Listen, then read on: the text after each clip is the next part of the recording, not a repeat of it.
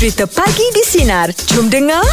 Malam ramai rata-rata yang mak bapak mengkongsikan gambar keceraian wajah anak-anak mereka di hari pertama sekolah kan. Oh, ada yang pergi ke sekolah dengan cara virtual kan. Teringat lah masa dulu zaman-zaman kecil dulu masa nak pergi sekolah tu. Bangun pagi, kita sekolah pagi lah. Semangat. Dia semangat tu macam mana semangat tu pada adik-adik yang lain tau, bawa-bawa saya. Saya bukan ada cerita buruk, saya tidak lah. Tapi dulu kan kalau nak pergi sekolah dulu, nak pergi sekolah dulu dia macam malas. Dia terpusing sana, dia terpusing sini, terpusing sana. Tapi adik-adik saya ni malas ni daripada sekolah lah ya. Yelah tu Dia praktik kan. Tapi saya ingat mak saya tak pagi dia kata apa tu anak-anak dia. Apa dia? Dia cakap bangun pagi kena ada disiplin supaya jadi anak yang berguna, jadi anak yang ada harapan akan datang, jadi anak yang pandai. Sambil dia suapkan sarapan pada adik-adik semua tu kan. Dia pelik saya. Abang-abang memang jenis tak kisah orang pelik. Abang tahu aja kan. Memintin ya. Tapi betul lah. Mak mentua pula. Bila mak kita cakap ni, kadang-kadang kita tak peduli masa tu kan. Jadi adik-adik saya ni yang ada disiplin, yang belajar ni semua boleh dikatakan menjadi anak kebanggaan lah. Sekarang ni pandai belajar. Yelah. Apa semua kan. Nombor apa kan yang paling pandai? Yang saya perasan lah, abang saya okey juga, pandai juga. Ada satu dua adik saya memang jadi arkitek. Belajar kata orang tu tinggi lah. Maksudnya arkitek. Terbaik lah. Saya rasa bangga lah. Yelah pasal tak pernah terfikir ada adik-adik kita menjadi dah tak banyak kerja lah. Kenapa? Yelah tanah dah ada. Adik pula arkitek. Tinggal nak beli barang lah. Nak beli batu, nak beli pasir je lah. 2 tingkat dah pun. Kau ni nyambung aja. Tak apa-apa. Macam kau ada dia dalam adik-adik kau yang kau rasa ini adik-adik yang boleh jadi harapan ni? Akak saya kot. So macam dekat kereta dia memang dia berdisiplin. Disiplin lah orangnya. Dengan abang saya kau nak, ni nak cerita disiplin ke apa ni? Tak nak cerita dia dalam pelajaran lah. Dalam pelajaran lah. Abang saya dengan akak saya lah. Untuk kau untuk kau dalam pelajaran memang tak ada harapan. Tak mengharap sangat lah. Kau pergi sekolah je lah. Untuk saya memang terang-terang cakap mak saya, mak saya tak suka mainkan harapan dah kan. Saya beritahu mak, saya dah declare dulu. Mak jangan harap apa-apa kat orang kat sekolah ni. Mak jangan rasa macam nanti orang buat balik keputusan cemerlang. Jangan mak jangan letak harapan tinggi pada orang. Tak nak lah nanti macam mainkan perasaan orang tua kan. Yelah tu. Aim tak nak kongsi dalam adik-adik siapa yang tak apa kot lebih kurang kan cerita. Ada yang nombor 3 tu lah. Ada yang nombor 3 tu lah. Yang belajar sampai U tu, yang perempuan tu lah. Yang lelaki jangan harap lah. Main je lah kan. Masa kecil lelaki dia lebih nakal sikit. Yelah yang sulung. Orang sebab dia orang tak ambil kata-kata contoh. Ikut yang sulung tak saya ikut. Jadi yang kalau nak cerita pasal pelajaran, aku lebih tumpukan pada adik yang nombor tiga yang perempuan je lah. Dia pandai bahagian apa ya? 1, 2, 3, nombor 4. Nombor 4. Oh, jatuh silap lah Nombor 4. Dia pandai bahagian apa ya? Macam tanya tu. Dia account. Pandai lah account. Sana ke sini bawa sepuar lah tu Bim. Tak payah. Kolektor pun ada, telefon ada. Apa kan dia? Dia bukan jual ikan ke kita.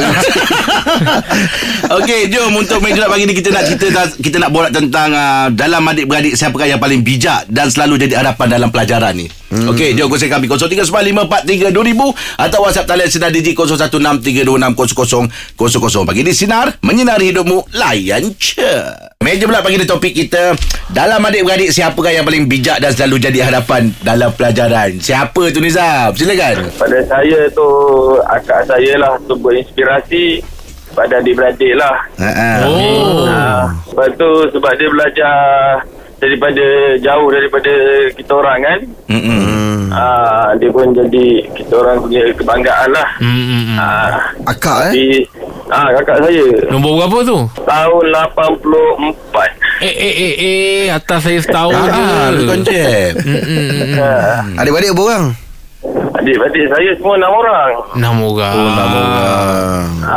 Yang ikut dia akak saya, adik saya nombor 4 lah. Awak nombor apa?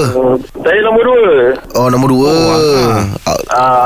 Walaupun sebut inspirasi tapi awak tak ikut kat awak. Sebab saya lebih kepada macam Cik cakap lah, tak payah nak letak harapan kan. Oleh awal-awal lah bagi tahu lah kan. Ya. Oh, dia ada followers lah. Oh, mana Jack lah sebab pergi pes awak. Bukan apa. Sebab apa, kita ni lebih suka bersukan daripada masuk kelas. Janji sehat. Janji sehat. Jadi orang kata tak kisahlah apa jenis sukan semua nak dimasuk ya. Betul. Apa sukan yang sampai tahap yang memang dahsyat kat sekolah yang sepatutnya orang tak masuk tapi awak masuk? Saya main chess. Main chess eh? Ui, dahsyat Azam.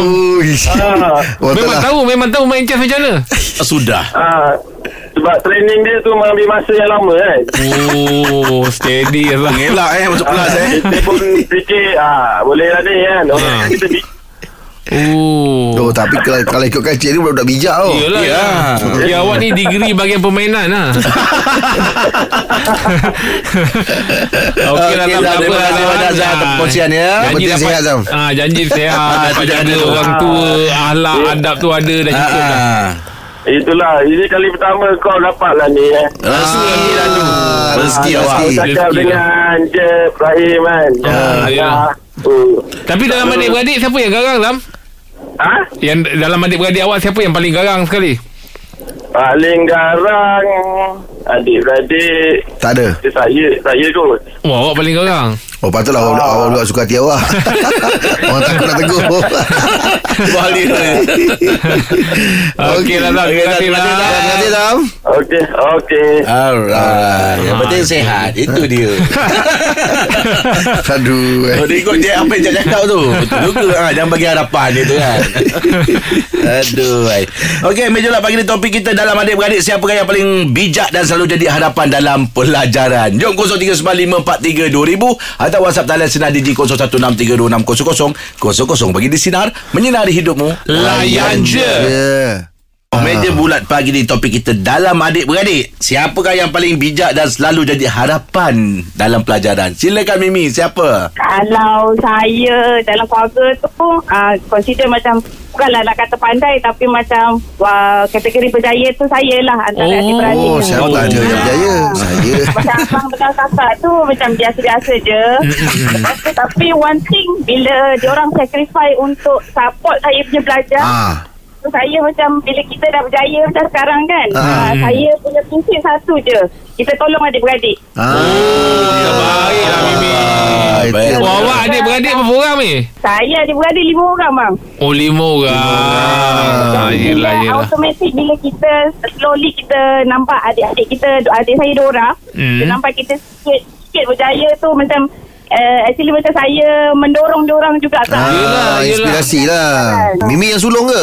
Saya nombor 3. Nombor 3. Tapi Mimi awak sendiri telefon awak sendiri cakap awak yang ni orangnya. Ya siapa je? Saya macam nak apa nak cakap tu macam even kita lebih mungkin Allah bagi kita kelebihan kan. Yelah. Betul lah tu. Tak ada lupa adik-beradik macam aku dah berjaya macam abang kakak. Bagus tu. Baiklah. Tak adalah tinggalkan biarlah orang kerja setakat tu je. Saya pun tak peduli. Tak adalah saya macam bila aku dah berjaya aku ada duit lebih, aku dah rezeki lebih, akan bantu. Aku tak dapat support korang, aku support adik-beradik anak-anak macam tu. Oh ni bagus. Kalau untuk mak ayah pun rasa ada lah. Tapi Mimi macam adik-beradik yang lain tu, awak 5 beradik, 4 lain yang mendengar ni dia orang setuju tak? Mimi cakap Mimi yang mungkin tak tahulah dia orang setuju tak, tapi mungkinlah kot. Mungkinlah tu. Tak apalah, jadi dapat payung semua anak buah. Yalah siapa je. Suka Mimi. Sebab Mimi yang dapat telefon kan, tembus talian. Mana tahu kejap lagi abang yang last kali tu dapat telefon, dia pula cakap dia saya abang Mimi tadi tu. Yalah tadi betul lah tu. Janji berjaya, tak lupa keluarga, itu bagus. Tak lupa mak bapa, tak lupa adik-beradik, tu pun dah baik sangat dah tu. Terus sukses Mimi. Okey Mi, terima kasih Mi. Jaga kesihatan, jaga SOP. InsyaAllah Mi bersama Mimi. Terima kasih Mi. Siapa je Mi. Okey Mi. Bye Mi. siapa lagi? Tapi itu yang kita nak tu. Yelah. Ya. Kejayaan menyusul, jangan lupa adik-beradik, mak bapak tu yang paling utama. Betul. Kan? Sebab kejayaan kita tu bukan kita seorang. Doa mak bapak, sokongan daripada adik-beradik. Itu yang orang kuat tu. Betul lah. Di sekeliling tu. Siapa je? Mimin lah. Okey, jom meja lah bagi topik kita dalam adik-beradik, siapakah yang paling bijak dan selalu jadi harapan dalam pelajaran. 0395432000 atau WhatsApp talian Sinar Digi 0163260000. Bagi di Sinar, menyinari hidupmu, layan je. Meja bulat pagi di topik kita dalam adik-beradik, siapakah yang paling bijak dan selalu jadi harapan dalam pelajaran. Silakan Zaina, siapa? Dalam adik-beradik saya, inspirasi untuk kami berjaya adalah akak saya yang sulung. Kenapa? Sebab kami kan 8 beradik, kemudian kami kan orang yang bukan orang yang berada, jadi dengan semangat dia walaupun dalam keadaan susah kami boleh, dia boleh belajar sehingga berjaya masuk ke universiti. Dan bila kami tengok kegigihan dia belajar, kami adik-beradik yang lain pun terinspirasi. Semangat untuk menjadi inspirasi bagi kami semua. Jauh tak gap antara umur awak dengan akak sulung? Saya selang setahun saja. Selang setahun je. Tapi yang bawah-bawah tu kami ramai lagi lah. Yelah. Habis dulu masa akak belajar tu macam mana adik-beradik yang lain? Yelah, 8 orang adik-beradik kan? Ya, betul. Itu yang saya kata, kita orang pergi dengan tak duduk belanja. Tapi memang Alhamdulillah lah, ibu bapa kami memang didik kami. Dan bila kakak saya berjaya, kita orang pun yang bawah-bawah ni semua mengikut lah. Allahuakbar, syukur. Alhamdulillah. Rezeki orang tua juga kan, selama ni berkorban kan. Alhamdulillah. Terima kasih ke ibu bapa saya juga. Betul-betul tu. Akak umur berapa, Zainah? Kak saya 51. So kalau yang paling di antara sulung dengan bongsu tu, jauh tak dia punya jarak? Yang bongsu 35 sekarang. Tak jauh juga je. Kalau ni tak jauh, rapat-rapat semua. Bersekolah di mana dulu? Kak saya sekolah rendah Kebangsaan Lompen di 9. Dan kami adik-adik duduk di Felda Pasir 3 lah. Tapi awak orang Negeri Sembilan tak ada dengar lorat-lorat ni Negeri Sembilan? Mak saya orang Johor. Mak orang Johor. Mak saya orang Sembilan. Yelah. Tapi mana Johor lah ni. Sama je. Habis semua Alhamdulillah sihat semua ya? Alhamdulillah sihat semua. Mak saya, abah saya pun sihat lagi. Syukur ya Allah. Itulah tu. Terbaik Zainah, terbaik. Okey Zainah, terima kasih atas perkongsian dia. Okey, Assalamualaikum. Waalaikumsalam. Saya cuba selami tu Im. Bila jarak 50 lah kita ambil tadi tu dengan yang bongsu 35 tahun, maknanya jarak tu 15 tahun je. Tapi in between ni adik-beradik yang lain daripada 1 sampai ke 8 tu, maknanya jarak semua tak jauh tu. Tu yang saya terbayangkan tadi. Kalau time tengah sekolah, semua tengah sekolah tu. Yalah, betul, kita faham lah, kita adik-beradik ramai kan. Itu yang berkongsi-kongsi, kadang berkongsi kasut dengan abang, baju semua kan, samping sekolah. Kalau saya dulu samping sekolah agama kan, tunggu abang balik baru pakai samping abang. Kita samping tak ada Im. Jadi tunggu abang balik ya. Sebab tu kalau balik, abang jangan lambat. Kau jangan lambat, adik nak pakai ni. Kau jangan lambat-lambat, adik nak pergi sekolah. Masing-masing pernah baik lambat kan? Apa dia? Pernah ke sekali baik lambat, tak ada pakai samping ke, tukar pakai kain lain ke? Tak pernah Im. Tak pernah. Sebab juga itu dia pun tahu juga kan, kena balik awal. Memang nak pakai samping. Kalau tak ada pakai samping, nak pakai kain apa? Lekat ke? Tak boleh. Sebab dia satu colour. Dia colour hitam ni. Dia sekolah punya.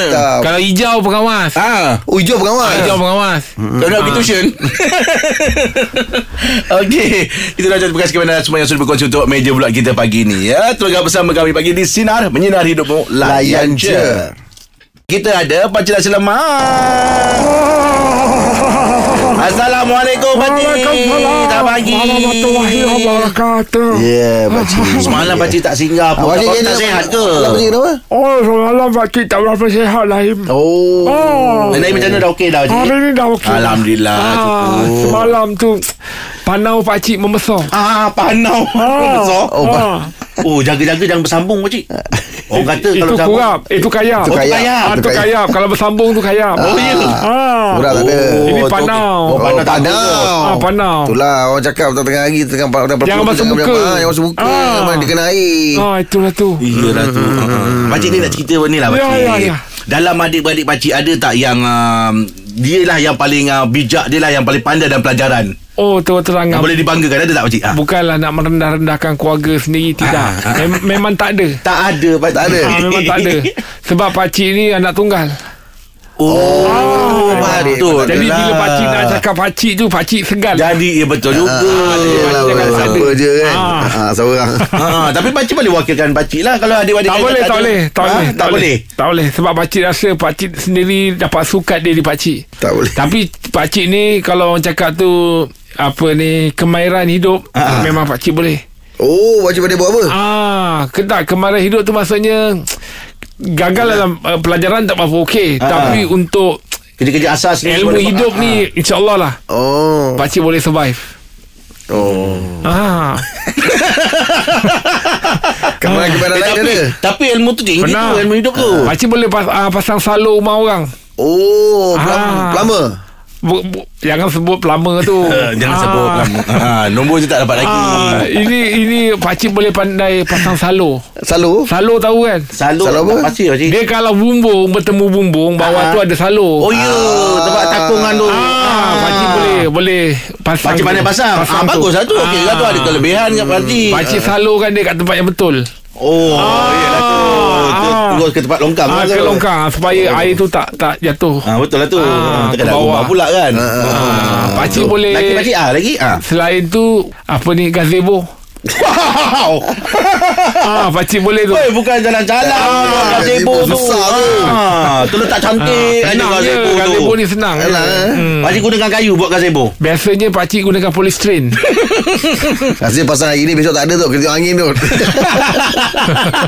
Okey, tapi okey lah. Walaupun ada akademik, ni pakcik okey. Kemahiran hidup lah. Pakcik okey. Okey lah pakcik. Terima kasih pakcik. Terperanjat lah. Panjalan lagi. Okey, jumpa besok pakcik. Pagi di Sinar, menyinari demo, layan je.